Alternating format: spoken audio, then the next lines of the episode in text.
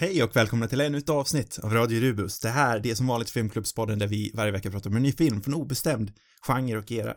Jag heter Oskar och som vanligt sitter jag här med min gode vän och poddkollega Sam. Hej! Den här veckan ska vi prata om Martin Scorseses maffiatrilogi. Och de består ju av Maffiabröder från 1990, Casino från 95 eller 96 som det släpptes i Sverige och The Irishman från 2019 som nyss kom ut på, eh, ja, beroende på vilken stad du bor i kom den nyss ut på bio och har säkert slutat gå på bio eller på Netflix där du kan se den när som helst. Som vanligt så ska vi prata om de här filmerna i spoilerfantastisk detalj, så har ni inte sett dem innan, passa på och gör det vet jag. Låter bra. Ja.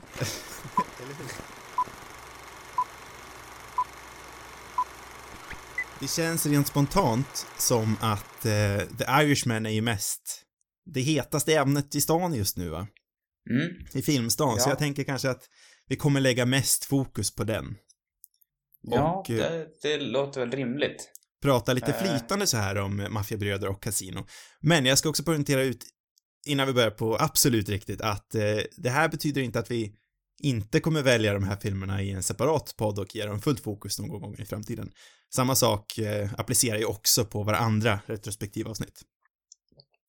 Det innebär inte heller att vi lovar det. Nej. Nej, det har du rätt i. Har, vilken ordning har du sett de här filmerna? I kronologisk ordning passar jag till och med på, passade jag på sen. oj, oj, vad du är duktig. Ja, Jag, men, jag är helt fel kan man säga. Casino för några veckor, det var några veckor sedan. Sen Irishman och till sist Maffiabröder. Så det blir, även om vi ska försöka hålla fokus på Irishman tror jag, men Maffiabröder är liksom den som är färskast nu helt plötsligt. Ah. Underligt vis. Jag håller Ehm. fortfarande på och bearbetar The Irishman känner jag så. När, när såg du klart den? Var det idag? Det eller? var eh, kanske fyra timmar sedan. Ja. Mm. Och jag känner att det är en film som kräver bearbetning, men jag tänker vi kan kanske ta den bearbetningen tillsammans här. Mm. Ja. ja, men det kan vara bra. Den, eh, den växer nog med bearbetning känns det som. Jag tänker att jag börjar, inleder den här podden med en eh, lite grövre fråga här. Som rör det Oj. stora hela. Grö, grövre fråga. Inte grov i, eh, Barnförbjuden. i vad den handlar om, men eh, en överskridande fråga kan man kalla det för. Mm. Går det ens att kalla de här tre filmerna för en trilogi? Eller vad är det som definierar de här tre filmerna som en trilogi, om det går att benämna dem så? Vad tycker du? Oj. Jag vet inte om det går. Jag började också fundera, finns det inte andra... Nej, det kanske... Det här är nog ändå... Eller det finns andra gangster... Det finns ju definitivt andra gangsterfilmer då. Men inte någon annan. Det är kanske... Det som förenar de här är väl kanske De Niro, tänker jag. Och Eller Pesci? de... Pesci också i och för sig, det har du rätt i. Eh, men det känns som det finns inte... Fast det andra... Ja, det är, de är inte riktigt samma... Kanske de här som är de mest liksom sanna gangsterfilmerna i och för sig. Ja, för det är ju, vi kan ju säga, det är ju inte vi som har eh, definierat den här titeln Mafia-trilogin, utan den, den har ju tagit, den går liksom runt i, i snacket va. Mm. Eh, Ja, och jag, jag tänkte en hel del på det när jag såg de här filmerna, för jag kände själv att går det här verkligen ihop som en trilogi? Men sen kom jag att tänka på det att eh, rent tema, om vi ska snacka liksom konnotativt och tematiskt, vad handlar de här filmerna om under ytan? Mm. Så är det ju egentligen ett ganska tydligt början, början, mitten, slut. Eh, Ja, jo det är det. Maffiabröder är ju väldigt mycket om resan till toppen av eh, den här maffiakulturen, resan om, resan från den här lilla grabben på gatan till en made man. Ja. Eh, medans eh, Casino då handlar, i hela filmen handlar egentligen om eh, dramaturgin när man väl är där på topp. Mm. Det är ingen vidare resa i den filmen egentligen. Vi börjar på topp och vi håller oss där fram till det eventuella fallet. Medan The Ja. Irishman då en väldigt reflexiv film om konsekvenserna av att vara på topp. I alla fall när den är som bäst. Ja, man kan väl säga så att även om The Irishman täcker egentligen hela den här perioden eh, från början till start så är det åtminstone för mig den del som lämnar mest avtryck just den sista delen när, när Frankie, Frankie Sheeran har, har, vad heter det, tänker tillbaka på sitt liv. Mm. Så att den blir ändå det som man liksom tar med sig och tror de flesta ändå kommer på något sätt se som den, det, det tematiskt viktiga i den filmen så är det just åldrandet och eh, den skuld man kanske känner. Mm. Ja, och, Så att, ja. Ja men det är så, jag, jag, jag håller med. Alltså om man ser det på det viset så, så funkar de ju faktiskt väldigt bra som, som en trilogi. ja, för innan jag liksom, det är ju ingen djup tolkning det här, det är ju egentligen ganska uppenbart. Men innan jag kom på det här själv, innan jag landade i det, så funderade jag väldigt mycket på varför, utöver den här eh, väldigt uppenbara kopplingen att De Niro och Pesci är i varenda film, så Mm. hade man ju lika gärna kunnat tagit varför skulle inte eh, Scorseses andra maffiafilmer som eh, eh, Departed till exempel kunna vara med? Eller Mm, egentligen eh, Tjuren från Bronx också har, nu var det väldigt länge sedan jag såg det, men den har väl lite maffiakopplingar också, och där är både De Niro och Pesci med. Ja, precis. Men den är kanske lite... för länge sedan jag såg den också, men det känns...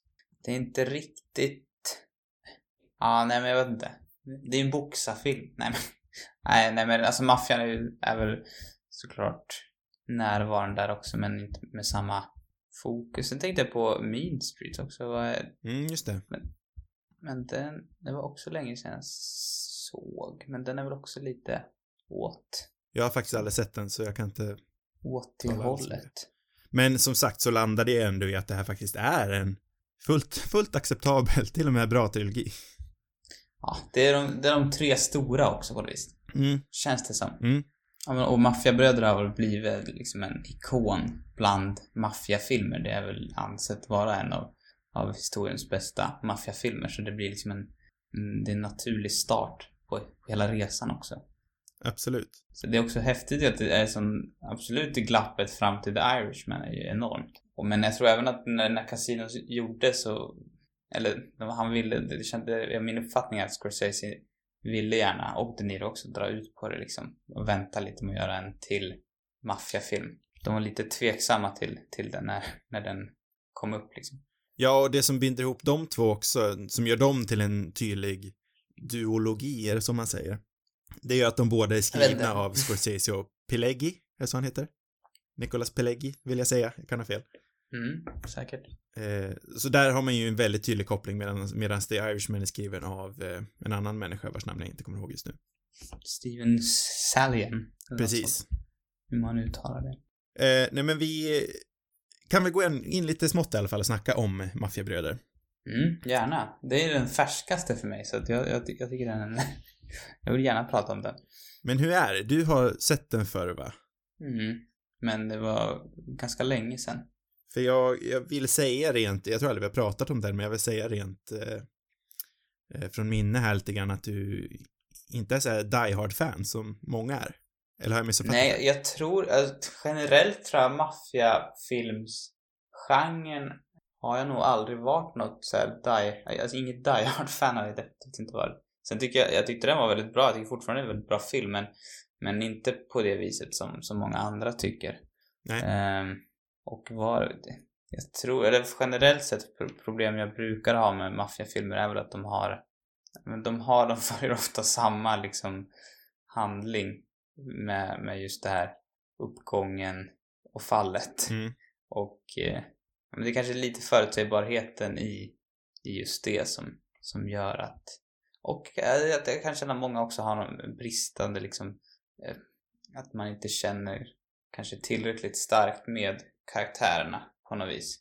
Um, sen, nu är det rätt länge sedan jag såg Gudfadern också, men min känsla är att, att, att den är nog den maffiafilm som liksom verkligen har, har haft störst liksom, som jag tyckte, det är den bästa jag har sett. Men å andra sidan var det, har jag inte sett om den sen dess, så att jag vet inte vad det säger för någonting. Nej, alltså, det, Gudfadern är ju otroligt mycket en maffiafilm, det kan man inte ta ifrån den. Men för mig handlar ju den filmen mer om liksom, om Amerika. Om Amerika och om familj och hur det amerikanska systemet korrumperar en, en till början väldigt oskyldig person. Ja, men jag tror, jag tror det, alltså just emotionellt sett så, är, eh, så drabbar den mig mer än till exempel Maffiabröder. Eh, just, vet du, Pacinos Michael i, i Gudfadern-filmerna har ju en, men att just se hans resa tycker jag är starkare än till exempel att se Ray Liotta's resa i, i Maffiabröder. Mm. Även om, om Gudfadern använder sig av betydligt mer tid också för att, för att liksom det är ju tre långa filmer. Men, och det kanske bara handlar om att Ray Liotta ser ju så otroligt otrevligt också. Det kanske, det kanske är där det slutar. Vad vet jag, men, men jag tror det är lite det som är i, i kombo med den här vanliga eh, vanliga strukturen eh, som gör att jag kanske inte tok älskar maffiabröder. Men, men sen så eh, det är ju mycket som är fantastiskt bra. Alltså jag menar, det, det går ju inte att säga att det är en, så jag tycker att det är en dålig film för det.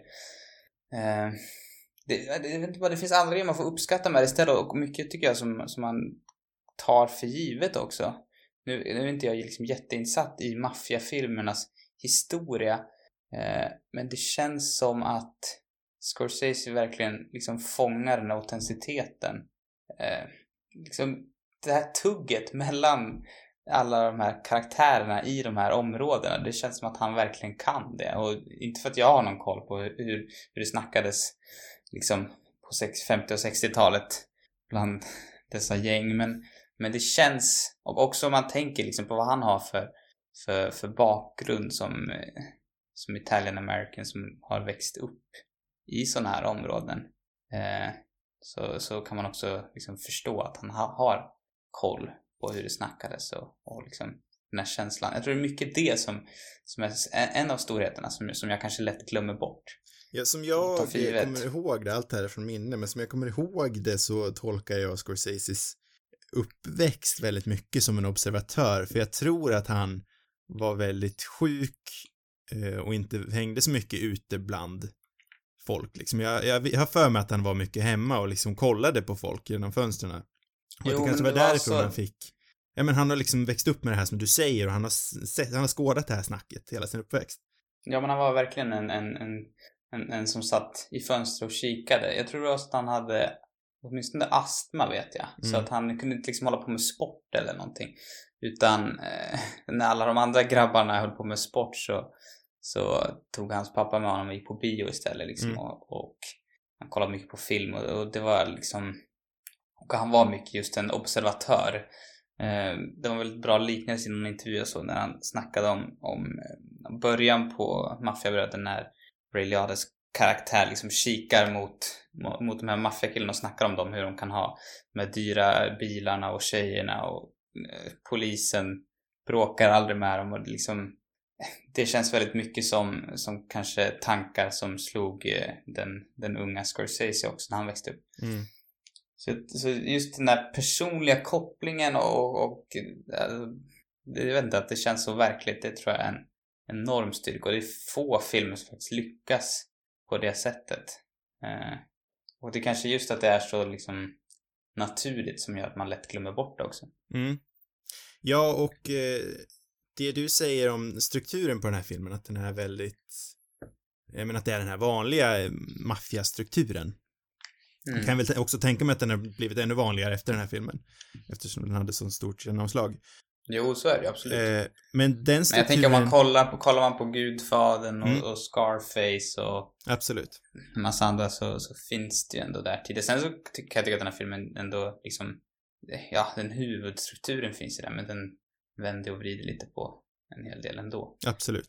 Men den här strukturen gör ju också att det finns en otrolig eh, lättsamhet. Den här filmen är ju den mest lättsmälta av de tre. Mm. Eh, jag tror det är den mest liksom eh, en crowd pleaser. Mm. Skulle man kunna ja. kalla det för. För både Casino och The Irishman är ju väldigt, eh, jag vet inte, jag tror att Maffiabröder är den kortaste, men det är fortfarande en väldigt lång film.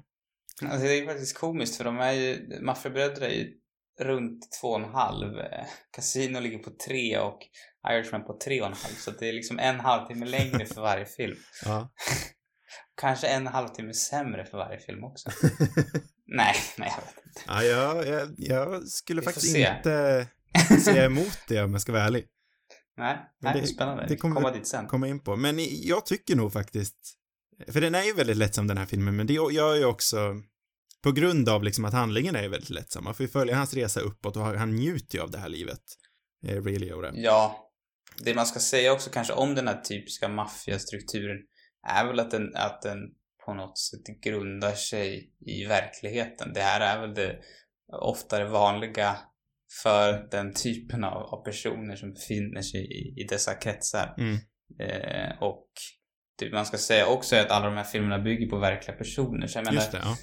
eh, han är ju också begränsad eh, om man jämför med eh, till exempel Taxi Driver som är för mig min favoritfilm av Scorsese så har ju den, den är liksom inte begränsad kanske på samma vis heller av en, av en, en satt verklig historia och därför kan den liksom ha den lite sina egna spelregler. Så den kan på något sätt explodera mer i slutet som den gör och kanske ha en, en, en mer, ja men för mig kanske spännande struktur eh, gentemot de här då. Så att jag menar, det finns ju en naturlig orsak också till, till att de, att de utspelas som de gör. Ja, jag, jag håller helt med dig. Men jag, jag eh, skulle nog ändå säga, som sagt har jag inte riktigt smält The Irishman än. Men jag, eh, rent spontant just nu så är nog eh, Maffiabröder min favorit av de här tre. Mm. Det är liksom en sån här Ja. film jag kan kasta in när som helst. Jag tycker den är sjukt underhållande. Eh, och liksom ändå, den är inte tom på något vis. Den har, det finns ett djup i den. Den har Mm, någonting att säga, det är bra skådespel, bra handling helt enkelt. Jag tycker den är jättebra. Den har enormt många bra scener också. Alltså, Mm. Och de här karaktärerna, de har en sån bredd, eller hela filmen i sig har en sån bredd. Att liksom gå från, från det mörkaste, som när, när Pesci till exempel skjuter den här stackars pojken, som är liksom verkligen, ja men det är ju mörkt och det visar ju verkligen på vilken vidrig person det här är. Eh, men ändå så gillar man ju de här karaktärerna, även fast de är liksom hemska människor. Mm. Ehm, och sen bara, att det är den här scenen med, eh, med, med, med vet du Scorseses mamma. Eller Ja. hon spelar ju Pescis mamma. Men när de liksom kommer in och äter frukost efter de har dumpa, eller de ska dumpa, de har en kille i bakluckan liksom. Där är det också en sån otrolig kontrast eh, mellan det mörka, eh, ja men att Pesci står och hugger någon med en kniv liksom. Och, och till att han sitter hemma hos mamma och äter frukost och det är liksom supermysigt. Den kontrasten är också så spännande och det, det känns som att många som har gjort maffiafilmer efter det här som vill liksom på något sätt apa Scorseses eh, stil eller ja, eh, karaktär. De, de, jag tror de ofta missar liksom den bredden han lyckas fånga just för att han också kanske kan den här världen bättre och för att han har liksom bara ögat också för att göra de här eh, liksom här, charmiga, härliga scenerna också. Ja, och den här kontrasten, den genomsyrar ju också, kontraster var ett väldigt bra ord, den genomsyrar ju eh, allting från det du nämnde ända in till musiken liksom. I första, i öppningsscenen där så har vi ju den här klassiska öppningen Ever since I was a kid I always wanted to be a gangster. Pang, Mm. jättemörk och liksom våldsam scen, men det kontrasteras med den här eh, väldigt glada Tony Bennett-musiken. Mm. Eh, Och det här är ju en sån här film där musiken är perfekt använd. Mm. Så Ja. jag, jag tycker det är superbra. Sen har den ju en väldigt dynamisk liksom rollista också. Ja, det är liksom en bra blandning på något vis. De här karaktärerna som är i bakgrunden är, känns ju väldigt äkta. Mm. Och även, men även De Niro och Pesci som är stora namn eh, känns som att de verkligen hör hemma här liksom. De känns inte malplacerade och det är ju inte Ray Liotta heller. Jag tycker han också han är liksom väldigt skicklig i den här rollen. Man, Mm. man köper alla de här. Det blir inte att nu är det någon skådis här som ska låtsas vara gangster utan det känns, det känns äkta. Jag kan ju tycka att det är lite tråkigt att uh, Leota inte är med i The Irishman. Faktiskt. Mm. Mm. Jag kan liksom tänka mig att han eh, hade kunnat haft Bobby Cannavales roll som Skinner Razor. Det, ja, jag älskar ju Bobby så att, Jag gör ju också det, men så Jag- den får han inte ta. Jag kan gärna ta någon annan. jag vill ju bara ha in Ray Liotta där inne. Det där, där, där har vi någonting intressant vi kan snacka om senare. Mm. För just om, om Bobby och Leotta och alla de andra. Återanvändningen av skådisarna. Mm, precis. Jag vet ska vi, ska vi gå över till Casino? Ja, men Eller jag, har du något mer och Det kanske har, det finns jättemycket att säga om Maffiabröder. Det är ju... som sagt, känner vi för någon gång i framtiden kommer vi utan tvekan tillbaka till Maffiabröder. Vi kanske redan idag kommer tillbaka till den. Ja, exakt. Vi, det är en väldigt öppen diskussion där, men vi, jag tycker absolut att vi går in, eh, vi rör oss från 1990 till 1995, eller 96 om vi är i Mm. Sverige, och pratar om Mm. Casino. En film som jag har brottats med något otroligt genom åren och eh, delvis fortfarande gör det. Mm. Alltså kanske skrämt bort mig också eftersom jag, jag såg det första gången för, för, ja, några veckor sedan och jag har liksom, för det första var det ju inte li, alltså den var väl, var ju inte alls lika väl bemött som, som Maffiabröder. Eh, men sen i kombo med att att du sa ah, den där är så jävla seg. Ja, alltså, ja. Vilket Vilket jag, jag förstår också. Ja. Jag, jag, jag kollade på den filmen i tre delar, liksom uppdelat, en timme åt gången. Inte egentligen faktiskt för att jag ty tyckte den var för seg, utan mer bara att det liksom, det råkade bli så. Men, men eh, jag kan definitivt se att den, att den skulle bli för seg i, i tre timmar. Det är väl ett av mina vanliga problem ofta med Scorseses filmer, att han har en tendens att göra lite för långa, kan jag tycka. Den här mm. gången är ju den gången jag har tyckt mest om Casino. Mm. Jag, jag ogillar inte Casino alls något mer. Det har jag faktiskt gjort en gång i tiden, för att jag tycker att eh, sista timmen har varit nästintill, för, eh, nästintill på tok för lång. inte ens nästintill, mm. den har varit på tok för lång, punkt. Det har liksom inte ens gått att sitta igenom den här. Men Nej. nu, jag ska och säga att jag tog en paus. Men... Eh, när tog du pausen? Ja, när tog jag pausen? Någonstans, ungefär i mitten, vid mittenstrecket någonstans. Jo, vid mittenstrecket mm. ganska precis. För jag kommer ihåg att jag hade en och en halv timme kvar. Mm. Eh, men lika så där, så jag tycker det är en film med nästan bättre skådespel. Mm. Och jag tror att det är en film jag, jag tror det är det som gör att jag är så otroligt frustrerad på den, för det är en film jag tror hade kunnat varit så jävla bra om man hade tajtat ihop den lite. Mm, jo, men det, det kan jag också tänka. Det finns några, och det är mycket i klippningen bara, som jag tror att man skulle liksom kunna få ut något riktigt, riktigt bra av den. Eh, för att, alltså det är, det finns ju, det finns ju mycket att ta av. Alltså, men bara liksom se alla, alla de här skådespelarna göra en, en maffiafilm är ju otroligt tillfredsställande.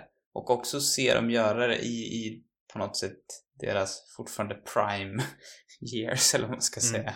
När de fortfarande är så här fräscha och eldiga, det tycker jag är, är underbart. Och men den har liksom ett grymt soundtrack. Det är hur mycket Stones-låt som helst. Det, är liksom, det tar aldrig slut känns det som.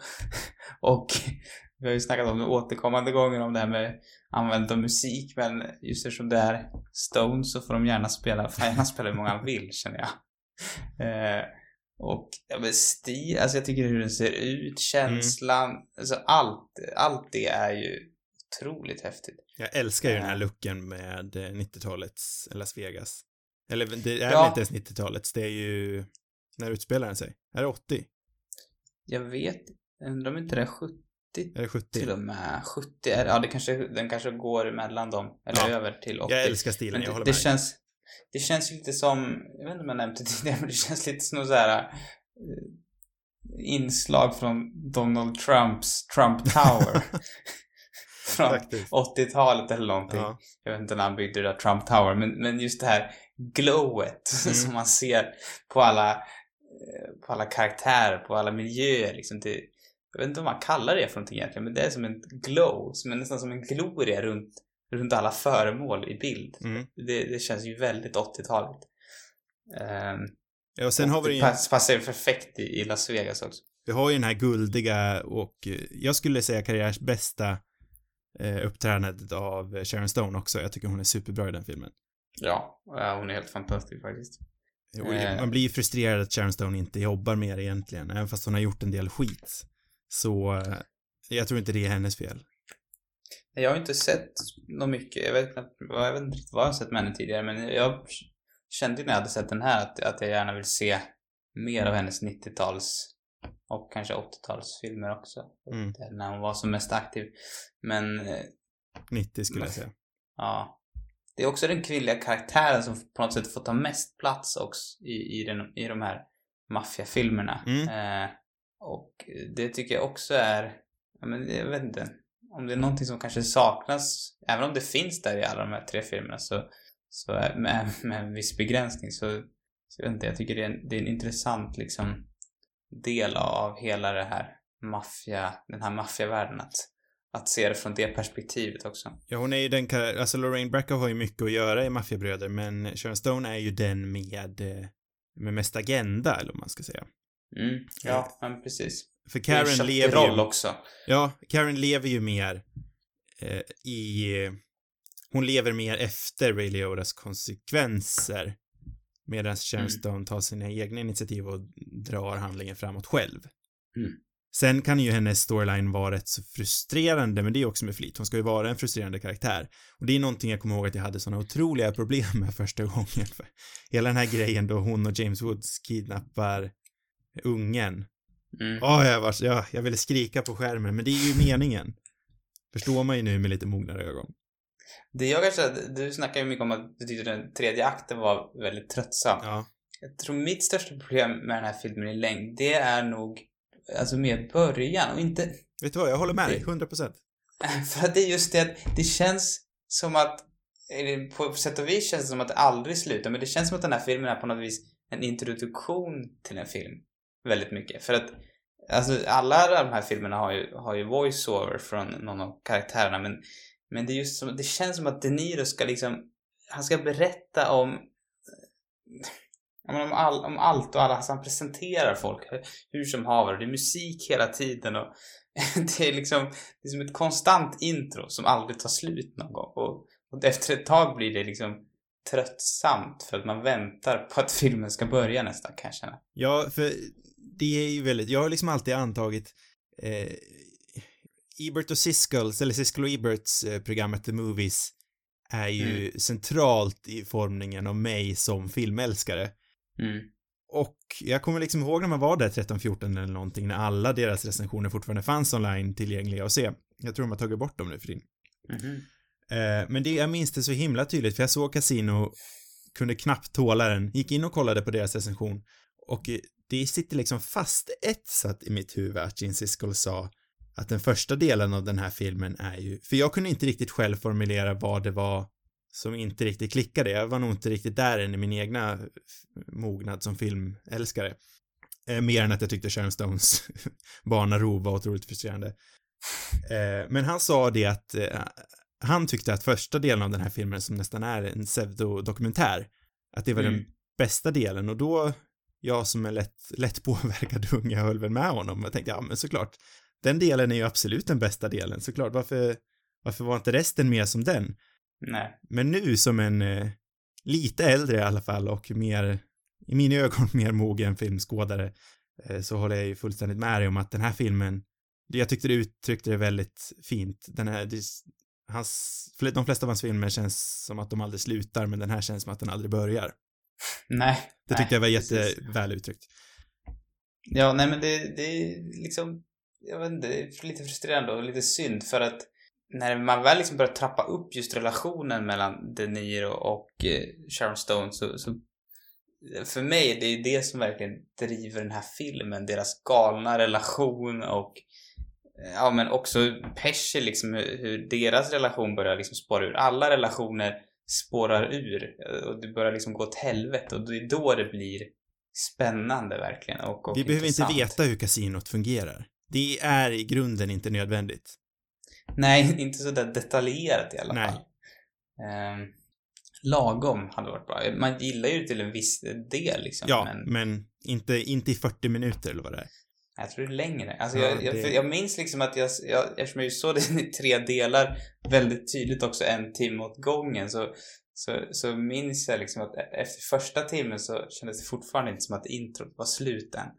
Det är ju synd också, för de försvinner ju, resten av filmen försvinner ju lite då, för jag tycker ju faktiskt att Pesci är bättre i den här filmen. Jag tycker Pesci blir bara bättre och bättre genom de här filmernas gång.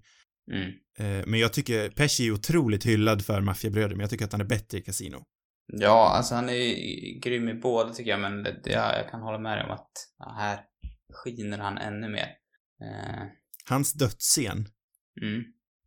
om, jag tror att hade den här filmen, den här filmen är ju väldigt hyllad, men hade den här filmen inte försvunnit lite i Maffiabröders, Maffiabröders skugga, så tror jag att Mm. eh, Pescis dödsscen hade ansetts som en av de mest eh, klassiska scenerna någonsin. Jag tycker den är så fruktansvärt tragisk och bra och Ja, Snygg ja, men, våldsam, Ja. tragisk och snygg. ja. allting, alltihopa. Det finns ju liksom den här klassiska, han är ju väldigt bra på att fånga den här klassiska amerikanska ikonografin också, Scorsese. Han är liksom på det här majsfältet, vilket är en väldigt klassisk amerikansk bild. Ja, och också när de är ute i den här öknen liksom. Eh, det var någon intervju jag såg som han pratade om de filmer som hade influerat honom mest, eller som han liksom som var väldigt starka för honom och då snackade han bland annat om John Fords The Searchers som en av hans absoluta favoriter liksom. Men eh, just det att han ändå inte, att han ändå aldrig har gjort en westernfilm och det var mycket för att han liksom inte kände att han kunde den världen utan att han, att det också var lite för mycket den amerikanska han sa att han kände en starkare koppling till Europa och hans italienska rötter än, än just den amerikanska historien och så vidare. Och därför har han aldrig gjort någon westernfilm. Men, men just den scenen när de står där ute i öknen var liksom det närmsta han hade kommit till en westernfilm. Mm. Och, och det är också en sån scen som liksom verkligen eh, spelar med, med de här amerikanska, ja. Nu vill jag ju faktiskt se en Scorsese-western. Men du har ju rätt i, eller det han säger också såklart, att han är ju, han känns ju som en mer europeisk filmskapare i, i viss mån. Samtidigt ja. som han känns väldigt klassisk amerikansk också.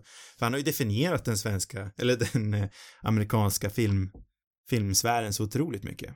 Jo, men just italienarna i, i Amerika är väl väldigt liksom ikoniska och har spelat en väldigt stor roll i den amerikanska historien så att jag menar, och det är de han kan och jag har kanske inte tänkt så mycket på det tidigare men det är ju det är väldigt liksom tydligt det är en av hans största styrkor just hur, hur väl han kan den delen av samhället och mm.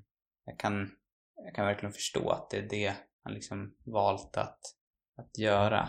Sen har jag ju gjort det, jag menar Gangs of New York är ju det är ju inte italienarna antar jag, även om de kanske förekommer den också. Jag, det är, jag vet inte vilka är det som det är väl irländare och... Är det irländare och italienare? Nej. Nej italienarna kanske inte hade kommit till... För Liam Neeson och eh, DiCaprio är väl irländare. Mm. Sen, vad tusan är... Heter han... Är, är de holländare? Holländare är de nog. Mhm. Jag kan ja, det var också väldigt länge sedan jag såg. Jag för mig att Daniel Day är holländare. Mm. Heter han inte till och med Dutch eller något sånt där? Mm, ja, han heter tydligen Bill the Butcher Bill Cutting. the Butcher heter han. Ja, vi kan lämna det. Fast men, ja, det kanske är tvärtom. För att Leonardo DiCaprio, fast det, jag kanske, han heter, det här låter ju väldigt tokigt det här namnet. Han heter Amsterdam Balloon. det är som en liksom, så Amsterdam och valloner. jag, vet, jag vet inte om det är ett skämt eller hur man ska tolka det. Nej, ett skämt tror jag inte att det är, men... Amsterdam Balloon, ja, Balloon. Jag vet inte. Det kan säkert stämma. Det kanske är tvärtom bara. Jag vet inte. Ja. Jag tänk, eftersom Liam Neeson är irländare, tänker jag att... Men är, har inte han ett katolskt kors också som han slåss med i den här öppningsscenen? Priest, ja han heter ju Priest. Jag har för mig att han är en katolsk präst och så har han liksom ett, ett stort kors som han svingar omkring där. Ja, nej jag vet, jag vet faktiskt inte vad de, vad de bråkar om, vad de hör till för någonting. Men det, det, det, man kan i alla fall säga att han inte har upplevt den, han har inte upplevt eh, den tiden, 1800-talet. Ja, vi, vi har ju snackat om det lite här i höst, att det är trist att sätta saker i fack. Och samma sak mm. gäller ju för Scorsese. Man ser han ju väldigt mycket som en maffiaregissör. Men egentligen, han har gjort, vi säger, är, jag har inte sett Dödspolarna, är de, är det en maffiafilm? Mm, ja, men den är åt, som jag minns det i alla fall, åt, jag tror det är typ det handlar om kriminella i, i den typen av områden liksom. Så att Ja, men han har ju, han har gjort fem stycken, ju... som max sex stycken maffiafilmer. Visst, det är mycket.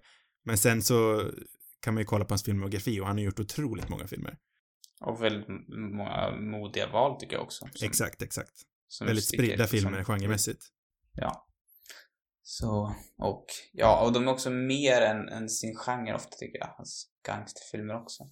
Mm. Det är väl kanske det vanliga problemet när man försöker härma att man bara gör en gangst, så kallad gangsterfilm. Vi kom av oss på spår, men jag tror vi snackade om, om just de här klassiska amerikanska miljöerna eller ja, den här känslan som man Ja, ikonografin pratar vi om. Ja, det så ja, fint precis, heter. Ikonografin, ja. Mm. Eh, och det känns ju lite som en, Las Vegas är ju så otroligt amerikanskt. Men mm. samtidigt så tänker jag i alla fall att det är en del som inte fångas sådär supermycket realistiskt på film, utan det är ju ofta väldigt glamoriserat.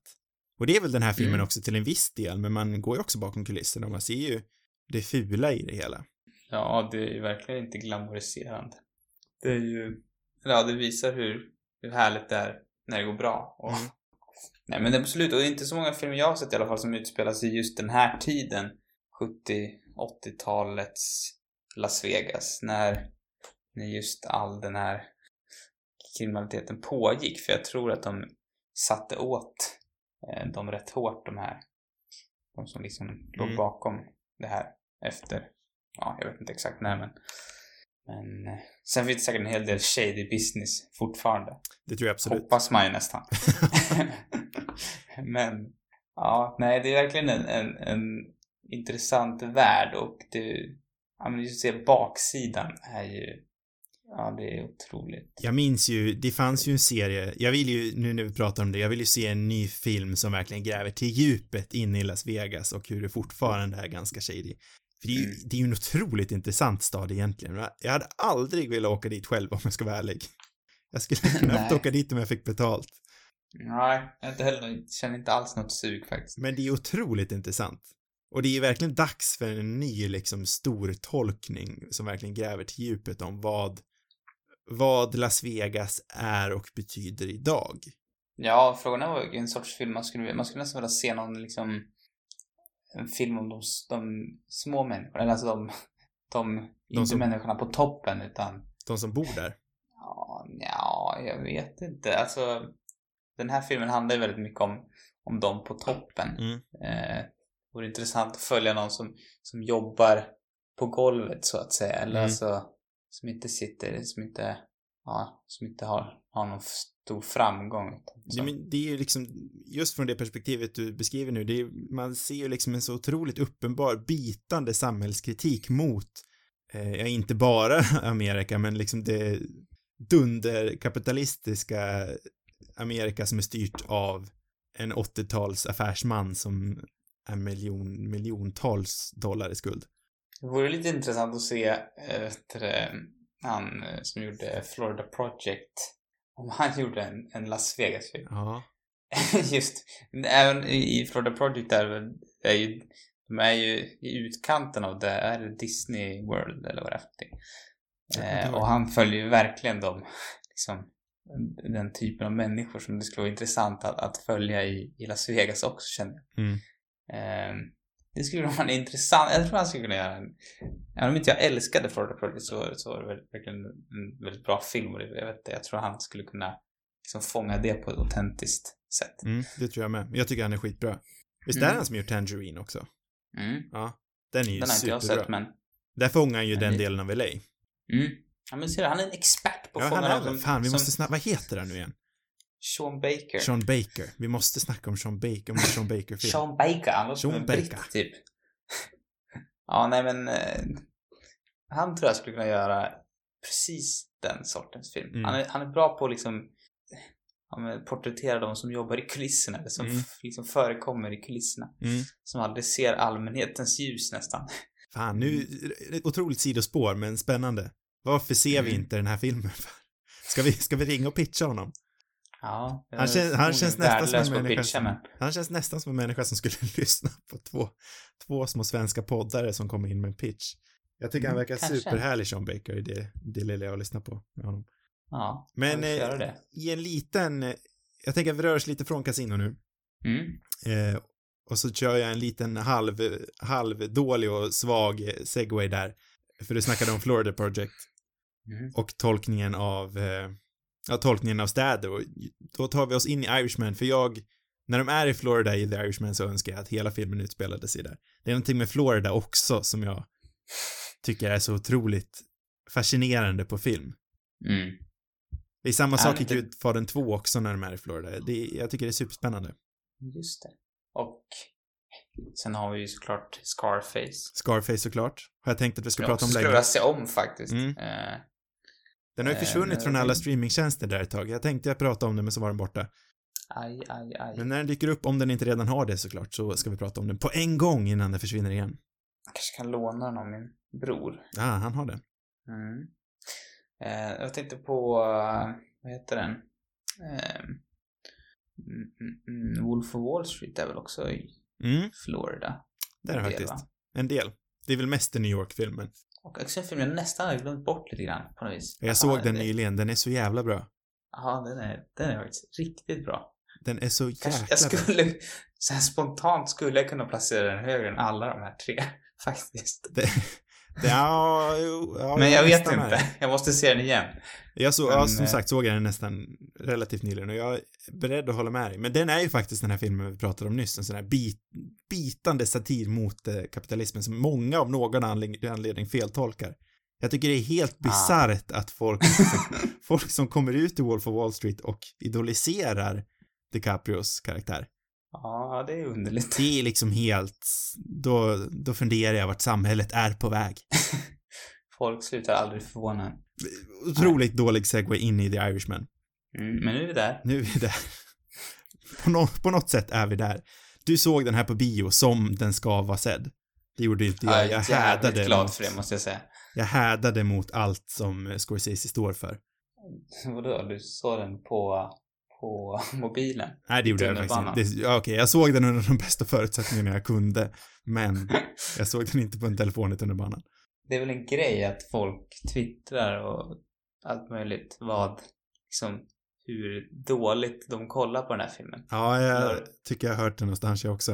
Ja, jag har sett sådana. Vilket Folk är rätt så kul, men Det var någon som åkte motorcykel och hade mobilen på, på styret eller någonting.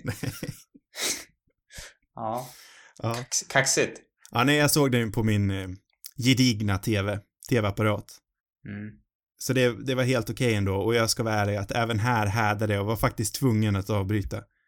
Oj, oj. Jag såg den inte som en miniserie men jag, jag såg den i två delar, tyvärr.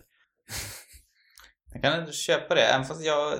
Men jag, jag upplever filmer sällan sega när jag ser dem på bio. Nej. Inte om de är välgjorda i alla fall. Ehm, och det gjorde inte med den här heller, så att... Men jag kan förstå, jag är verkligen glad att jag slapp kolla på den på Netflix. För den här Inte filmen det... känns ju, förlåt att jag avbröt dig, men den här filmen känns ju som en på det allra bästa viset känns det som en långsam och liksom pinig resa nästan mot döden. Ja, på ett mysigt vis. Ja, den ska ju Men det är också ett så. event liksom, som man vill få se på bio. Man vill se den på bio. Precis. Bland folk och sitta där i mörker liksom och vara ostörd. Jag- Jag tror de flesta kan känna igen sig i, i, i hur lättstörd man är när man sitter hemma och kollar. Och eh, det kan väl funka om man ser liksom en två timmars film. Då brukar man väl kunna hålla sin fokus. Men, men ska man sitta igenom tre och en halv timme då eh, finns det väldigt stor risk att det är någonting annat som kommer att ta ens uppmärksamhet någon Ja, gång. Tyvärr så är det ju så. Ehm, Och, eh, ja, nej. Filmer Nej. ska ses, tycker jag, i sin... Inte upp, uppstyckad. Nej, jag är ju faktiskt också väldigt emot det här att dela upp filmer. Och jag, Ja. det, det gjorde ont i hjärtat när jag, när jag var tvungen att avbryta. Men så var fallet och det gick tyvärr inte att, att eh, frånstyra. Nej, men jag, jag, jag gör också... Tyvärr gör jag det lite då och då, faktiskt. Eh, ibland med brist på tid och så vidare. Eh, men, ja, nej, det är ju verkligen inte optimalt. Och den här, den här filmen känner jag att jag inte hade riktigt kanske gett chansen full. Eller jag vet inte, den hade kunnat liksom... Ja, tappat mycket om jag hade sett den hemma, tror jag.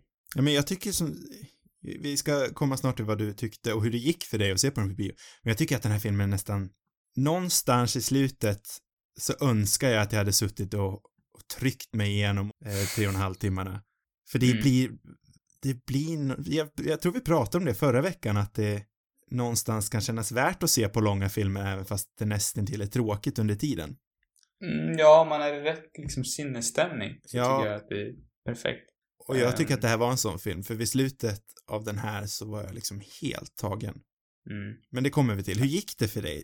Lyckades du liksom hålla koncentrationen i tre och en halv timme? Ja, alltså när jag väl sitter i en biosalong, biosalong så då har jag liksom inga problem. Jag var ändå var orolig över att jag skulle bli kissnödig. Mm. Så att jag, jag, jag drack väldigt sporadiskt. Och små, små sippar Du hade räknat ut ett litet schema av min innan. julmust. Åh, hade du en julmust med? till. Ja, det var julmust. Tusan vad härligt. Och bilar hade jag också. Åh. Mhm. Gud Väldigt trevligt var det. Nej, nej men jag hade inget problem. Jag, jag stänger av mobilen, lägger den i jackan och sen är det liksom bara klart. Sitter och blir, när jag ser folk som kollar på sin mobil för att kolla klockan, blir jag lite smått upprörd. Jaha. Det är möjligtvis det som stör mig. Jaha. Men bortsett från det var det... Ja, jag såg också det var några som skrattade jävligt mycket. Sånt hatar jag också. Du hade inga Vad är det chattertanter för fel på folk? Nej, inget tjattrande, men varför, varför kan inte folk skratta lagom för? Det här, Ja. jag vet inte hur du tolkar den här filmen, men det, den är ju liksom... Det är klart det fanns mycket roliga scener, men det är ju inte gapskrattarscener. Eller hur? Men vi, äh, nej, inte Eller alls. tyckte du det? Nej, nej, nej. Men visst, visst var du med när vi såg på... eh, Nej, var det det? När vi såg på Green Book? Nej. Nej, du var inte med oss. Var det också en gapskrattar? Ja, men alltså du... Herregud, jag har aldrig hört en tant skratta så mycket i mitt liv och hon hade sånt frustrerande skratt så jag satt själv i slutet och jag höll på att dö. Jag skrattade ihjäl mig åt, åt den här tantens bekostnad. Jaha. Herregud bra. vad hon Då var skrattar jobbig. du. Jag brukar bli mest sur bara. Ja, men jag så brukar var, jag så känna, jag var sur jag- 90% av tiden men till slut brast det bara. ja men det är bra. Ja. Jag tycker det alltid så på SF, sådana här förhandsvisningar. Mm. Där är det liksom den perfekta publiken som alltid liksom skrattar för mycket. Mm. Eller så är det såna här grabbiga tillställningar. Det var väldigt roligt på, på Fyrisbiografen. För att det var liksom det vanliga klientelet som är där. Det är ju mysiga pensionärer och så en del studenter och sådär. Mm. Men nu var det liksom ett helt förbytt. För första var det fruktansvärt fullsatt. Jaha. Och sen var det, det var så otroligt grabbigt där inne. Liksom, det var typ så här 30-åriga män. Mer eller mindre alla kändes det som. Okej, det var inte de Några här, s- det var inte de här grabbarna som idoliserar Jordan Belfort från Wolf of Wall Street, utan det var lite äldre klientel. Ja, jag tror de kanske idoliserar honom ändå. Alltså Ja. de, de var rätt douchiga liksom. Men Ja. de, de var bara förväxta sådana kan man väl säga. Men hur klarade de sig? Kändes det, var det lite, eh, vad ska man säga, var de lite otåliga, Svettiga. publiken? Nej, nej, jag vet faktiskt Nej, inte direkt. Men det var, det var några sådana som, som skrattade lite för högt. Okej, du kände liksom inte att folk satt och stampade med fötterna och, och pekade på klockan? Ja, men några. Några. Mm. Höll på med klockan och sådär.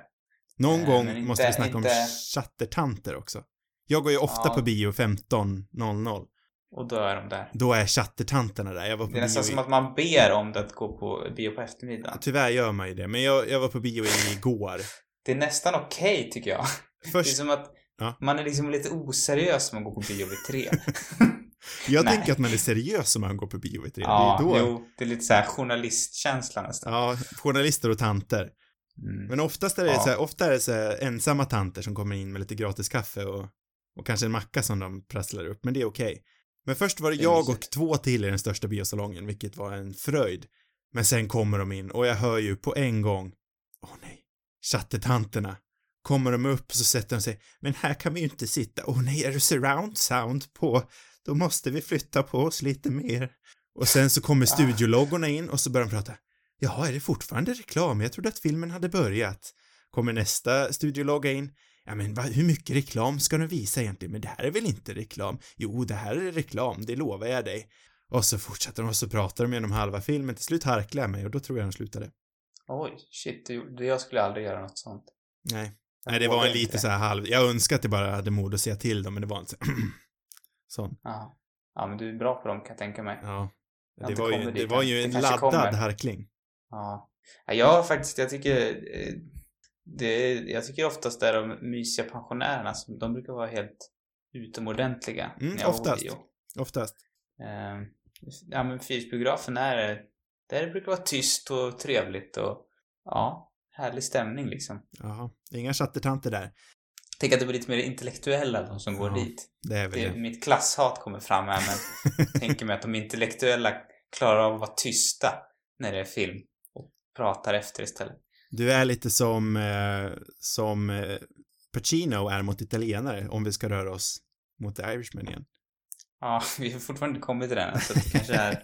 Nu är det dags. Nu är det verkligen Eh. dags. Vi får se om jag klipper ut typ allt det där, eller vad som händer. Nej, nej, nej, nej. Det där, det där är köttigt. Det där behövs för Vi att borde nästan göra ett placera oss i rummet. om våra åsikter om biografer. Sätta lite vett och etikett på hur man ska bete sig i en biosalong.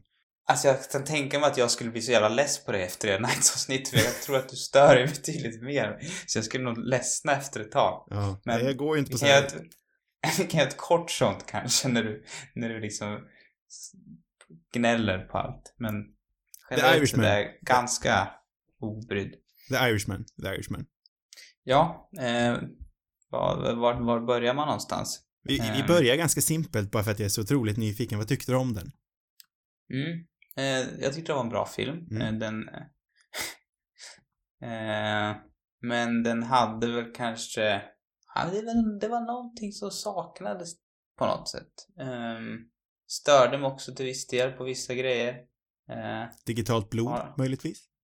inte så mycket blod, Mm. men andra digitala grejer kanske. Undrar vad du kan mena.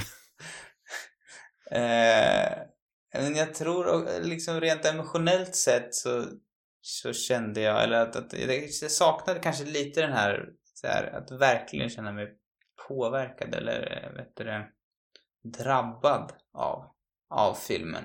Förutom mot slutet. Mm. Det, för det här var en av få filmer, eller en av få långa Scorsese-filmer skulle jag säga, där jag inte, där jag tyckte slutet var superviktigt och kanske bland det bästa med hela filmen. Mm. Eh, jag tyckte det var fantastiskt att liksom få följa den här trötta gamla De Niro på ålderdomshemmet som mår dåligt över vad han har gjort för någonting och är lämnad ensam av alla liksom. Mm. Eh, att, de, att de verkligen och också, det känns också så, liksom den här åldrande mannen känns också så personligt kopplat till just Scorsese och alla skådespelarna. Eh, alltså någonting som de själva förmodligen känner igen sig i. Eh, men det, det, det, kändes väldigt så här personligt. Hela filmen är väl personlig på något vis för att jag menar Scorsese har ju, har ju levt ett helt liv och, och kan säkert, ja men, ja, men det är mycket liksom, Mm. mycket som händer. Men, men det som verkligen drabbade en tyckte jag var, var slutet och eh, ja, jag vet inte, jag tror att inte exakt hur man skulle ha gjort det men, men man hade kanske fokuserat mer på den typen av grejer. Kanske relationen till hans eh, dotter också. Eh, Anna Passion, eller kan aldrig uttala hennes namn? Du, du är bra på uttal. Nu, nu vill vi höra. Paquin. Paquin, ja. Jag hoppades Det- att det där det- P ja, för jag gick väldigt nära Ja. micken. Jag ber om ursäkt. Det, det, det kändes klockrent, Tack. ditt uttal. Jag tackar för det. Och jag, jag hade kanske velat sett mer av den relationen. Hon fick ju inte säga jättemycket. Nej. Hon hade ju en, en viktig närvaro, men lite slöseri på en så duktig skådespelare kan jag tycka. Eh, Samma och sak med Jesse Plemons som var min stjärna förra året i nyårskaramellsavsnittet. Just det. Ja, men verkligen. Hade också, alltså just de här relationerna med det är väl, det är alltid, och det har ju förekommit i alla Scorseses andra maffiafilmer, men kanske inte tillräckligt mycket. Eh, Det är, det är ju väldigt intressant att se liksom, se det på djupet hur, hur det drabbar rest, alltså en, en kriminell mans familj. Eh, vad, vad den håller på med för någonting. Mm. Och hur det också påverkar honom själv och, och relationer och ja, vad, vad som händer när man sitter där på hemmet. För det är ingen, eller ja, det finns, eller Gudfadern är ju förstås där, trean, den är kanske inte jättebra men den, Den han försökte ju sig på samma sak. ja. Men Eh, han nej, ångrade det- ju mer vad han... Får du intrycket att De Niro ångrar sig? Mm, ja. Eller får... Jag har inte riktigt hunnit bearbeta det här som sagt. Eller får man intrycket av att han eh, kanske mer känner att han borde ångra sig mer än vad han faktiskt gör det? Mm, ja, jag tolkar nog lite som att han ångrar. Fast Mm. han är ju satt i en situation också där han mer eller mindre väljer mellan sitt eget liv och eh, Hoffas liv, Mm. kan man väl säga. Sin bästa, eller en av sina bästa vänners liv. Så att, men det, är- det, är, det är ju svårt att ångra såklart.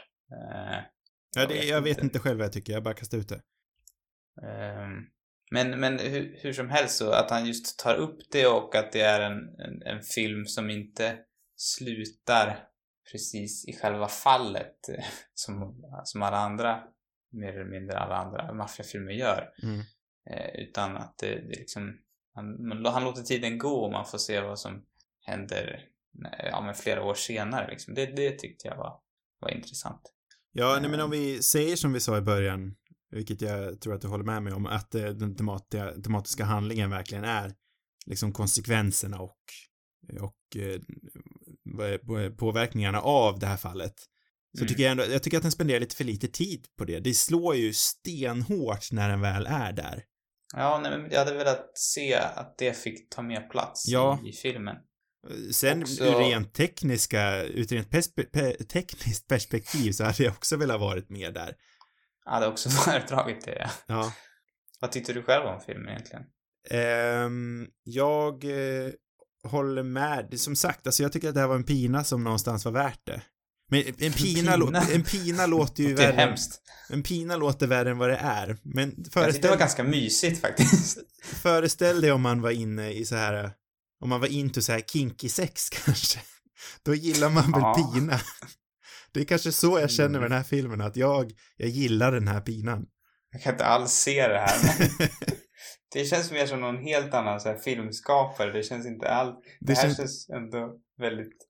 För mig väldigt mysigt. Det är mysiga maffiagubbar som pratar med varandra och gör grejer. Jag, ja. Nej men inte verkligen, en, riktigt, jag kan inte riktigt se din koppling nej. eh, med Pina. Det är kanske mer att jag tycker att det är roligt uttryckt, men en pina på det allra, allra bästa sättet. Jag, jag gillar också verkligen den här filmen.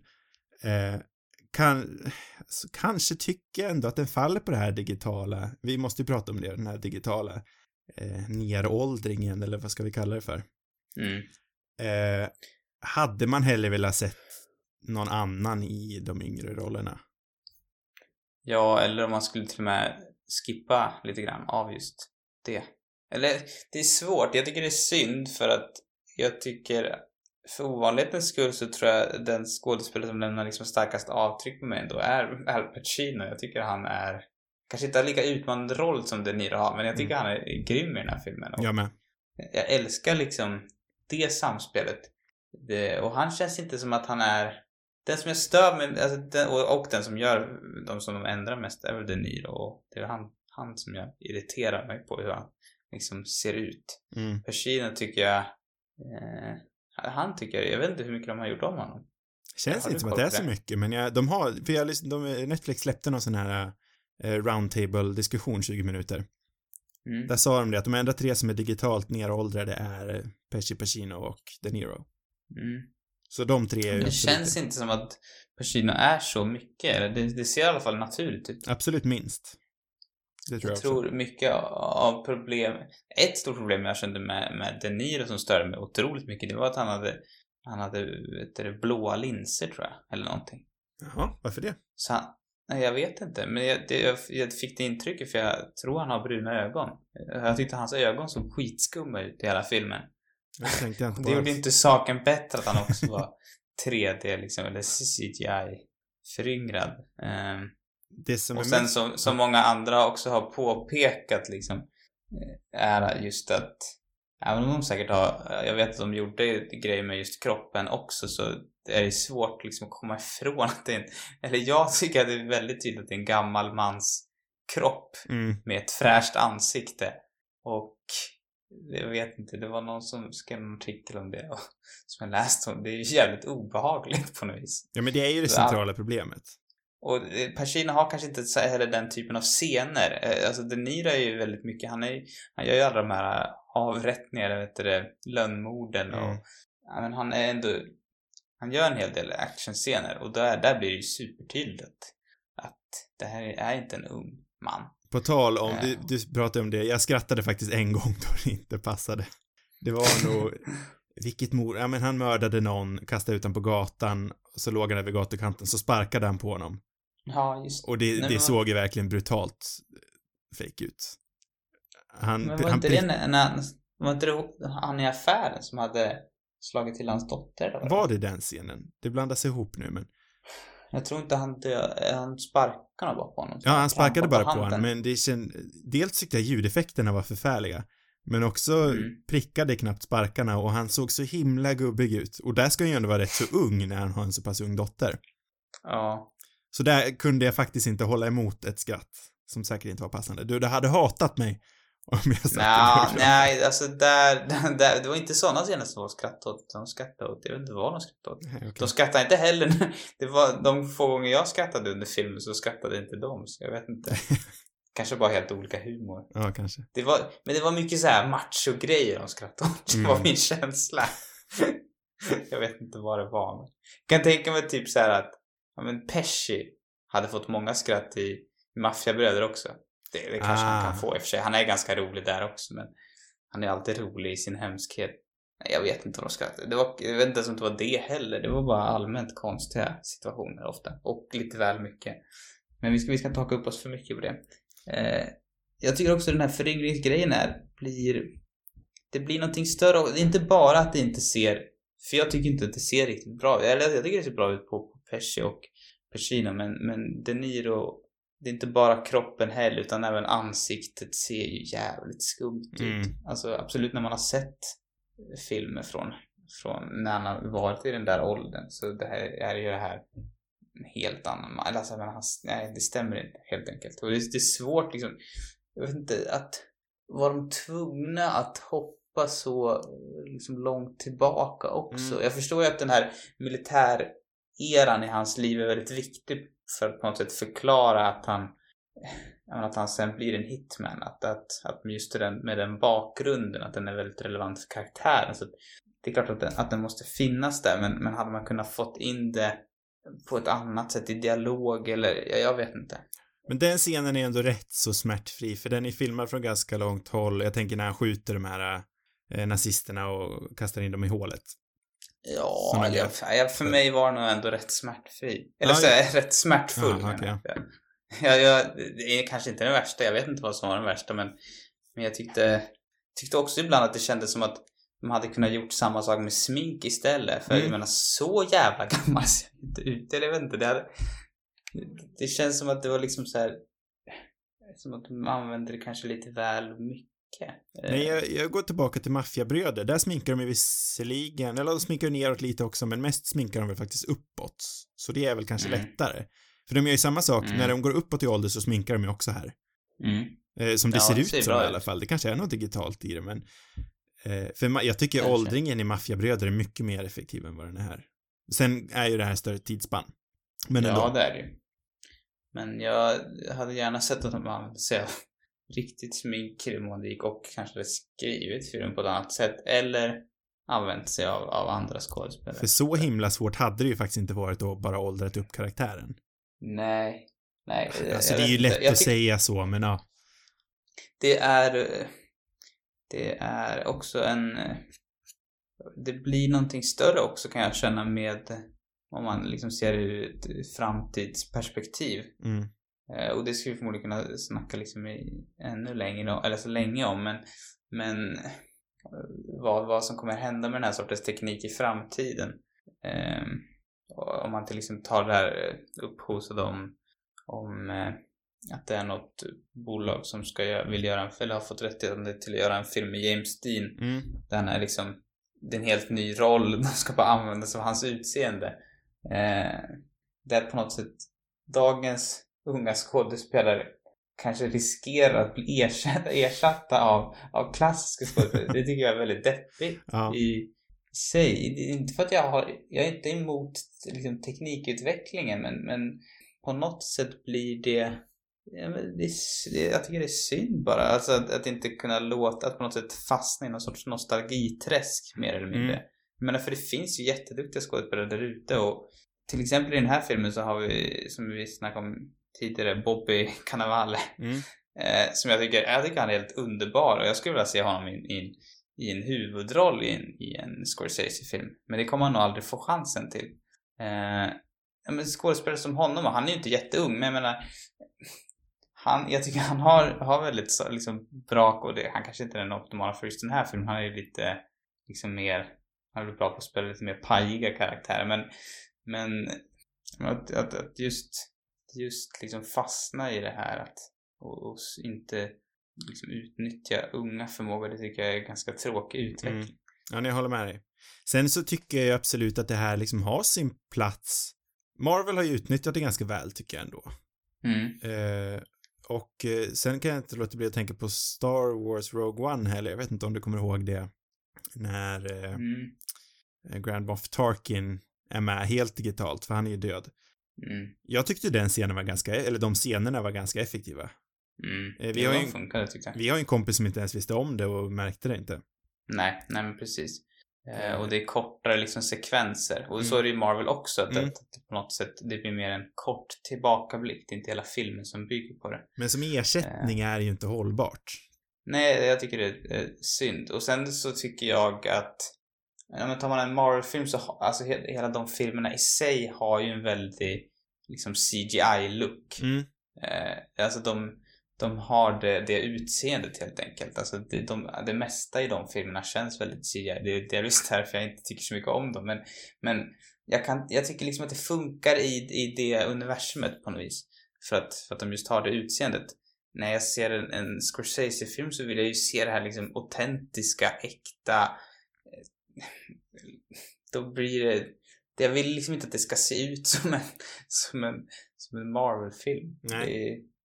Nu gör det ju inte det, men, men det är ändå... Det, det är ju lite där i alla fall, det är ju synd. Mm. Alltså Eh, det som förespråkar från, eller för att eh, det ändå, alltså att den här filmen ändå behöver utspela sig genom så lång tid och att det faktiskt kanske inte nödvändigtvis behövde vara samma skådespelare, men i alla fall att den eh, utspelar sig under så lång tidsspann. Det är ju att den här filmen ska kännas som en livstid för att konsekvenserna i slutet verkligen ska slå hem. Ja, jo, eh, det, är ju, alltså det är, man förstår att det är tanken, men för mig, eftersom jag inte känner mig speciellt, jag är inte drabbad av just eh, porträtteringen i de här tidiga scenerna, för där sitter jag mest och stör mig på, på hur det ser ut. Mm. Eh, om man om man hade liksom kunnat gjort det på ett annat sätt så hade det också just den delen av det förmodligen påverkat mig mer. Och det hade kanske gjort att jag hade känt mig liksom mer emotionellt investerad i den här filmen. Jag vart ju nästan rädd första gången Pesci dök upp och det var väl den scenen där han var mest grovt nerdigitaliserad. Mm. Eh, när han dyker upp och ska hjälpa han under huven där på bilen. Ja, just Då, det. då fick jag nästan eh, mardröms... Nej, det, det kommer jag drömma mardrömmar om. Det är en anledning att se det på en liten skärm kanske, för att man ska se kvaliteten på... Alltså jag menar, det är klart det är fantastiskt om man jämför med hur det har sett ut för, för, Gud ja, gud ja. för, för bara några år sedan, men, men det är fortfarande inget som slår ett riktigt ansikte. Och, och även om jag tycker att De Niro gör ett fantastiskt arbete att liksom försöka porträttera de här olika åldrarna, eh, precis som vi pratade om i vet Brokeback Mountain, hur, hur de skådespelarna lyckas liksom porträttera olika åldrar och sinnesstämningar. Mm. Så, men det räcker liksom inte till här. Alltså, för, för här sitter man och stör sig ändå på, på, på utseendet och glömmer man liksom bort hans, hans eh, eh, skickliga skådespel lite grann, kan jag tycka. Och, och sen så saknar man, alltså, även hur duktig man än är, så finns ju inte den här energin som De Niro har när han gjorde Casino och Maffiabröder. Det är liksom, det är en mer eldig De Niro som inte riktigt men han är inte där liksom. Han känns även i de yngre scenerna lite gubbig liksom. Men hur man än Eh. vrider och vänder på det så tror jag alltid att det kommer vara lättare att spela äldre än att spela yngre. Ja, det, ja, jag tror också det. Det är svårt att liksom hitta den sortens eh, oförstörda energi som, som en ung människa har. Eh, och eh, sen, ja, sen är det ju, det är otroligt, jag kan ju tycka det är otroligt störigt när man håller på och byter skådespelare Mm. eh, i filmer. Så att jag förstår att man vill komma ifrån det och jag förstår ju liksom hur eh, lockelsen i att kunna göra en film som täcker så lång tid där man inte behöver använda sig av den tekniken. Så att, ja, det, det, det är trixigt tycker jag. Men i det här eh, fallet så tycker jag att det är mycket det som, som skälper den här filmen. Men åldringen uppåt dock. Ja, den funkar bra tycker jag. Herregud vad bra det funkar. Alltså Pescis sista scen. Mm. Hade han kommit fram till mig på gatan, jag hade inte tvivlat för en sekund att det var en riktig eh, gammal gubbe i en rullstol. Utan Nej, tänder. Alltså det är ju fruktansvärt snyggt. Han, han är ju underbar i de där scenerna också. när Han sitter och äter det där brödet. Mm. Tycker det.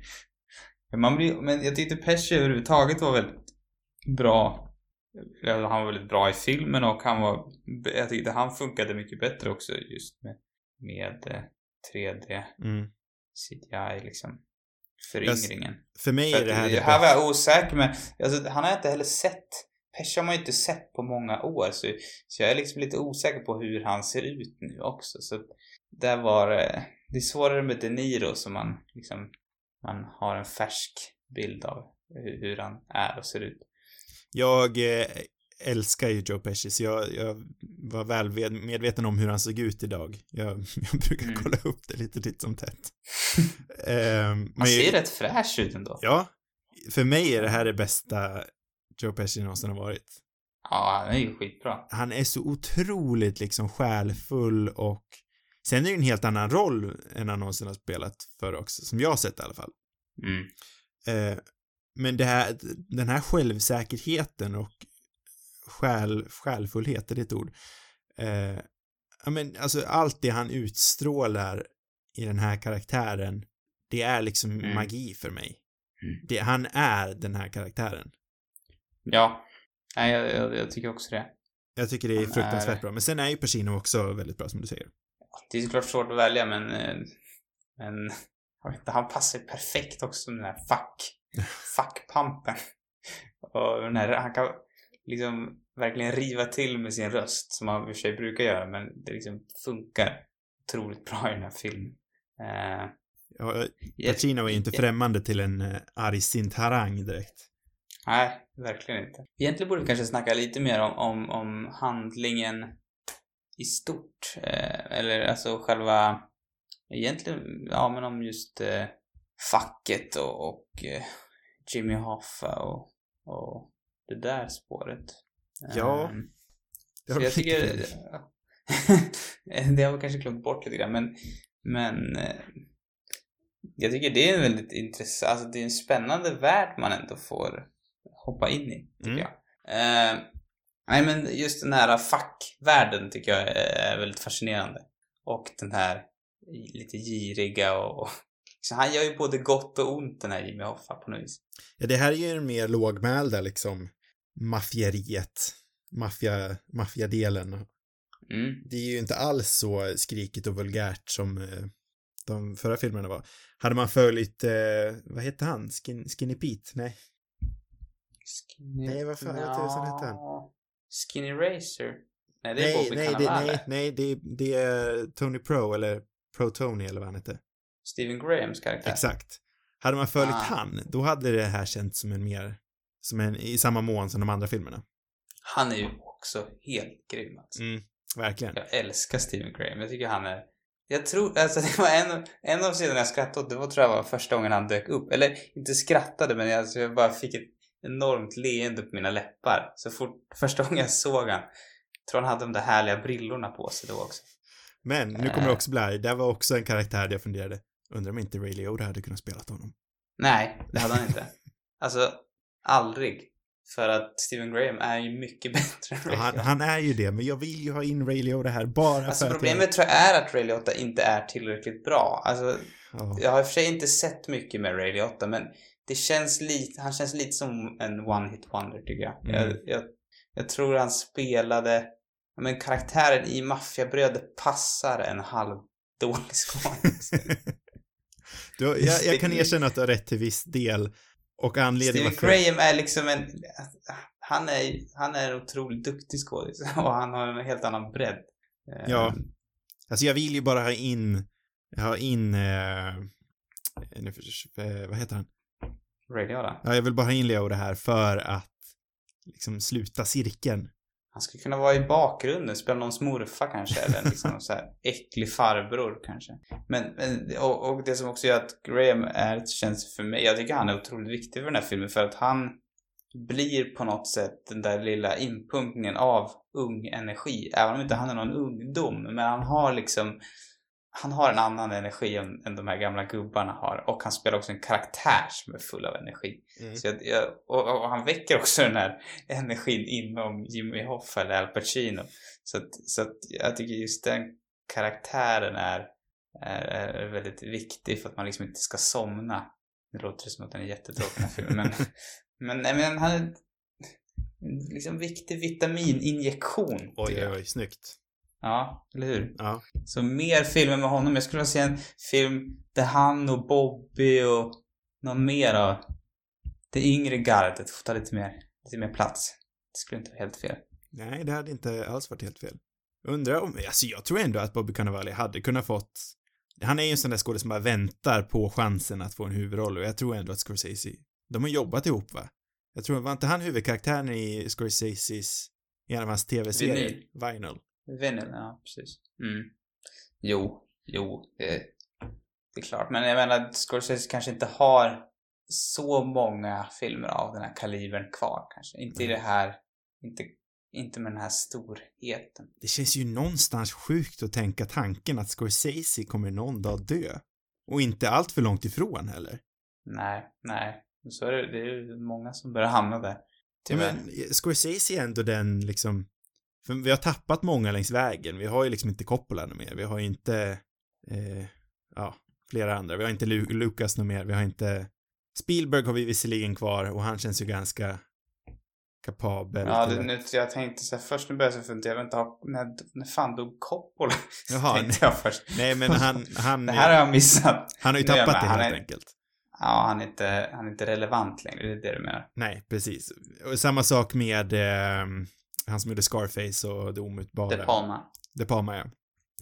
Nej, men men Scorsese är Från den här liksom- generationen så. Ja, exakt. Ja, precis. Scorsese är ju den som har jobbat konstant och gjort kvalitet konstant.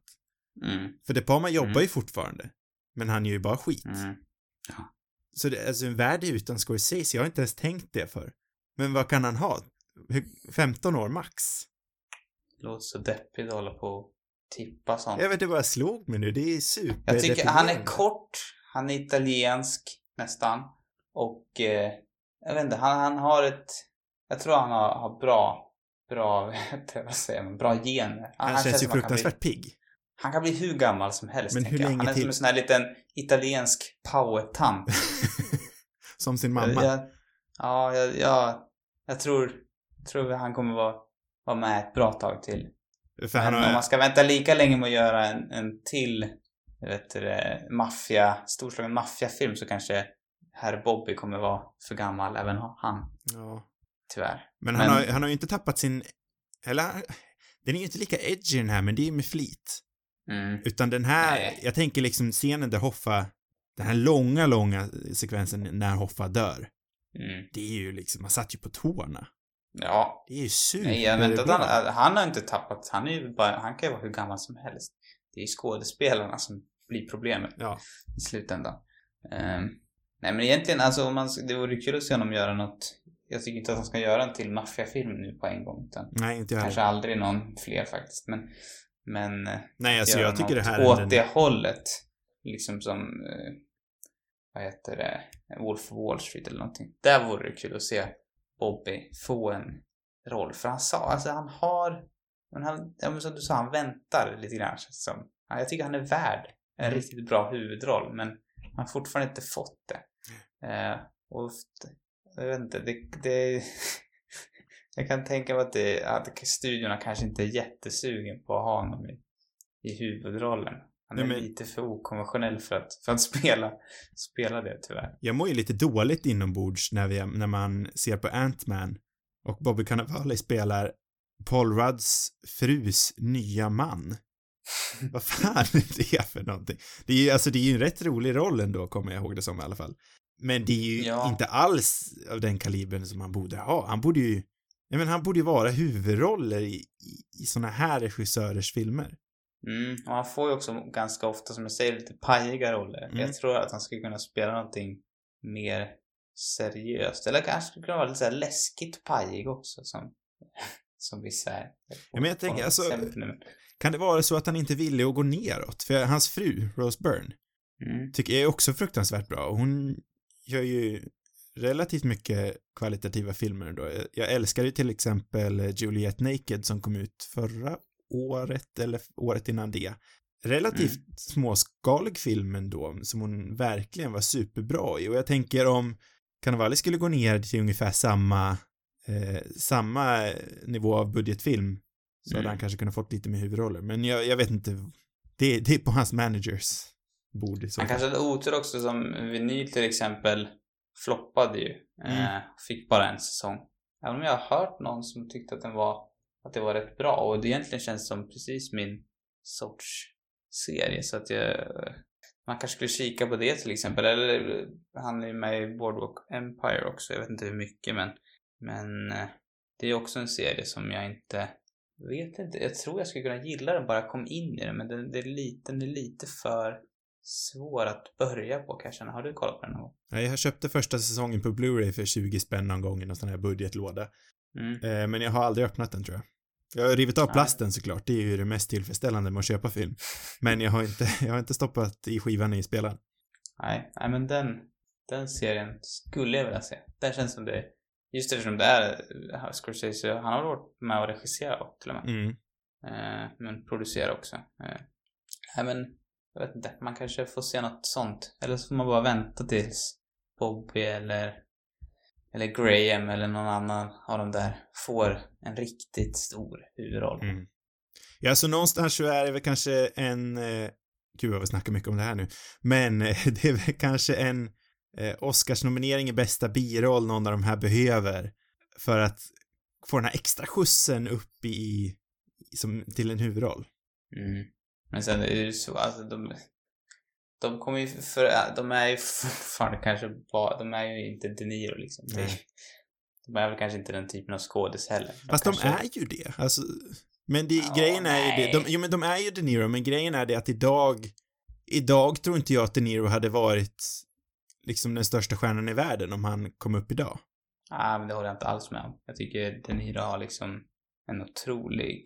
Han har en otrolig liksom first man-kvalitet som, som Bobby och Graham inte riktigt har. Alltså de skulle kunna ta sig an roller som Pesci, men Pesci är inte heller en first man liksom. Jag, jag, De, Niro, eller för mig, De Niro är liksom den bästa filmstjärnan vi har och har haft för mig, men så jag är väl kanske lite väl partisk. Men jag tror att han hade kunnat han hade varit minst lika stor om han hade slagit igenom idag som när han slog igenom. Okej, då, Det var, det var jag tror på. det är vi oense på, men Så kan det vara. så kan det vara.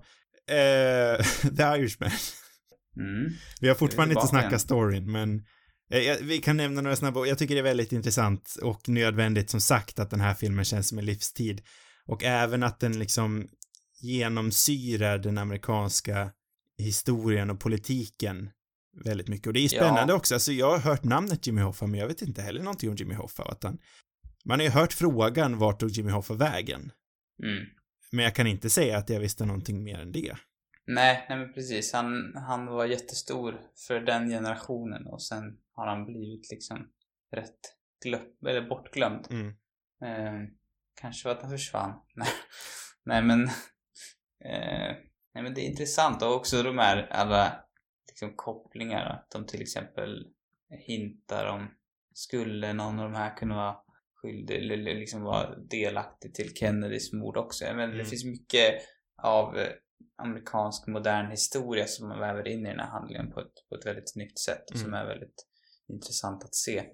Ehm, så att, ja, det är också det som gör den här filmen väldigt bra, att de just kan liksom kombinera eh, amerikansk historia med De Niros eh, uppgång och fall och det är också intressant att se den här eh, som de refererar till honom själva, mellanhanden eller vad man ska säga Mm. som är däremellan de här två stora männen eh, och hur en sån person liksom påverkas. Eh, för, för många andra också maffiafilmer handlar på något sätt om, om någon som når toppen. Ja, Eh, som strävar mot toppen och han, han strävar ju aldrig mot toppen utan han, han vill väl vara den här hängivna eh, mellanhanden eller den som liksom eh, den trofaste, tänker jag. Ja, och han spelar ju, det är ju inte heller så ofta man ser den här lite mer fumliga typen som De Niro spelar här, utan han, han är ju, han är ju inte vidare självsäker. Nej, nej, han spelar ju en, en helt annan sorts karaktär också än vad han Ja. gjort i, i alla de tidigare maffiafilmerna. För när han har dödat. Hoffa och han till slut eh, ringer upp hans fru, jag tycker ju De Niro är briljant där. Ja, den scenen är ju otroligt bra. Det ska man ju säga. Superbra. Alltså han... Han... Nej men ja, det, det... Han är liksom...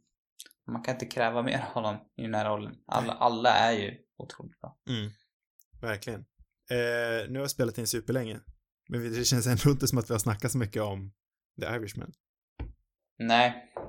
Men jag känner att vi har ändå på något sätt täckt alla filmerna hyfsat bra ändå. Det kommer ju, det är svårt att liksom kanske hamna i, i den detalj som man gärna vill. Ja, ja men vi som, kan som snack, som, kan som snack, vi kan som sagt snacka om de här filmerna separat någon gång i framtiden och jag tycker nästan att det är nödvändigt för vi har ju verkligen gått in minimalt på dem.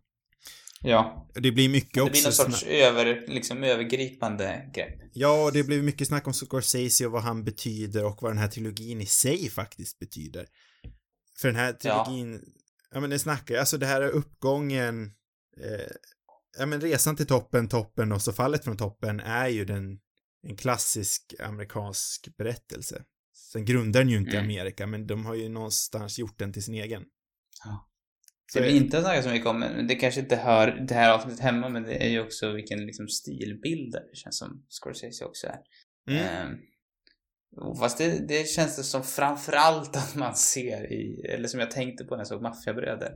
Och eh, om man ska bara lite snabbt återvända till saker man tar för givet så, så är det just liksom den stilen han berättar den filmen med är jag, jag, vet inte om det liksom hur mycket det är klart folk har gjort det tidigare men just med, med den här väldigt liksom viktiga voiceovern som konstant finns där det är såklart inte han först men, men, men i kombination med, med musiken och eh, såna här freeze frames som han använder så snyggt också. Mm. Det känns ju också typiskt eh, eh, till Scorsese.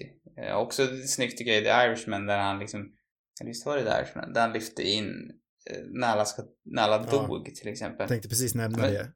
Ja men just sådana där coola stildrag som man så liksom ja men som man så självklart kopplar till den här genren eller den här sortens filmer men man aldrig liksom funderar riktigt vem som som ligger bakom det och min känsla är att, att Scorsese har skapat liksom mycket av det och också just hur karaktärer prata med varandra och den här mänskliga eh, det här mänskliga porträttet av bad guys eller för det, han också, snackar också mycket om hur han liksom på något sätt ser det ur, ur men de här, det är ju dåliga personer i hans filmer men att man ser från deras perspektiv att man kan sympatisera med dem även fast de inte är några goda människor.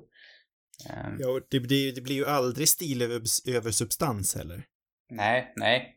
som du säger i den här, i Irishman, när, eh, ja men när det kommer upp lite textruta om när de dör och hur de dör. Mm. Det är ju, det bidrar ju så himla mycket till den filmen, för den, som sagt känns det som en resa mot döden, men vi vet att De Niro kommer leva till, till en gammal man, för det är så filmen börjar. Men Ja, vi plockar liksom av alla i hans omgivning en efter en efter en och det blir en resa mot den här ensamheten och döden. Ja, och sen är det också ett tydligt tecken på, på heter Scorseses briljanta komik också. För han är ju, han är ju stundtals fan otroligt rolig hans Mm. filmer tycker jag. Eh, absolut om vi ska eh, nämna, vet Wolf of Wall Street igen. Mm. Alltså, det är ju, eller i alla fall den roligaste Scorsese-filmen jag har sett. Mm. Och den är liksom kanske en av tiotalets roligaste kan jag nästan Alltså det är få filmer jag skrattar så mycket som jag gjorde åt den. Eh, Den har ju några fantastiska scener. Ehm, men, ja, men att han är liksom även i en sån här pass seriös film lyckas han väva in den här sortens mörka komik i, bara småsnuttar. Det, det tycker jag också är väldigt typiskt honom. Ja, ja, nej, som sagt, det, det var ändå nödvändigt att liksom ta den här övergripande, eh, det här övergripande perspektivet på den här trilogin någonstans. För förr har vi, i våra andra retrospektiva avsnitt så har vi ändå gått in lite mer på djupet i filmerna, men här så, eftersom Scorsese är så betydande för branschen och kulturen så, och särskilt de här filmerna också, så blir det någonstans nödvändigt att gå in på dem. För det här är ju ändå någonstans, som vi säger, många sätter in Scorsese i fack Och därför blir de här filmerna någonstans eh, de mest betydande verken i hans karriär. Ska vi avrunda där? Jag tror det. Det känns fortfarande som att det är många scener man inte har, har rört vid ens, men det... Så, så känns det ju alltid. Tror vi får avrunda där. Vi avrundar där. Eh, nästa vecka Sam, då är det du som väljer film till vårt 91 avsnitt. Mm. Nej, jag vill säga Jag 90, överraskar det är här. 81. Jag säger alltid 90, förlåt. Jag är 10 före. Jag reagerar inte ens den här gången. Nästa vecka blir det eh, en glad överraskning för dig, tror jag. Jag hoppades på att du skulle göra det. Åh nej, ska jag vända nu bara? Nej! Och krossa dig? Nej! nej, såklart vill jag ju snacka om Baumbach, hans nya marriage story. Yes! Vi måste bara följa upp det jag byggde upp redan tidigare i höstas med Kramer vs. Kramer. Redan där hade jag ju en tanke att få snacka om, om Marriage Story. Och, eh, Gud, vilken lättnad. Ska jag vara ärlig så var det därför jag nämnde, nämnde Marriage Story innan vi började snacka, för att jag ville liksom gräva in en liten, hintar en liten hint där att kom igen Sam, snacka om Marriage Story. Jag satt här och log för mig själv då när jag liksom kände, tänkte på hur jag skulle kunna förgylla din dag. Underbart. Avslöja. Den vart förgylld, det kan jag säga dig. Mm, fantastiskt. Så passa på att kolla på den. En, en till Netflix, ett till Netflix-nysläpp, helt enkelt. På fredag kommer den. På fredag. Mm. Den går på bio också nu faktiskt. Jaha. Men jag tror jag faktiskt ser den hemma i soffan. Ja. Det är nog i selektiva så. städer, för den går inte här. Jaså? Jag tror den går på Filmstaden till och med i, i Uppsala. Men, Jaha, då har jag Ja. kanske missat, men jag tror inte den går här i alla fall. Fler avsnitt, de hittar ni på cinemarubus.com, Apple Podcasts, Spotify eller på andra appar där poddar finns. Har ni frågor och vill ha svar så skickar ni in dem till cinemarubus.gmail.com, sociala medier, det har vi också där till cinemarubus på Instagram och Twitter. Godnatt allihopa. Efter det här otroligt långa avsnittet så känner jag nu att jag börjar tappa min röst lite grann. Vi, vi hörs. Godnatt godnatt.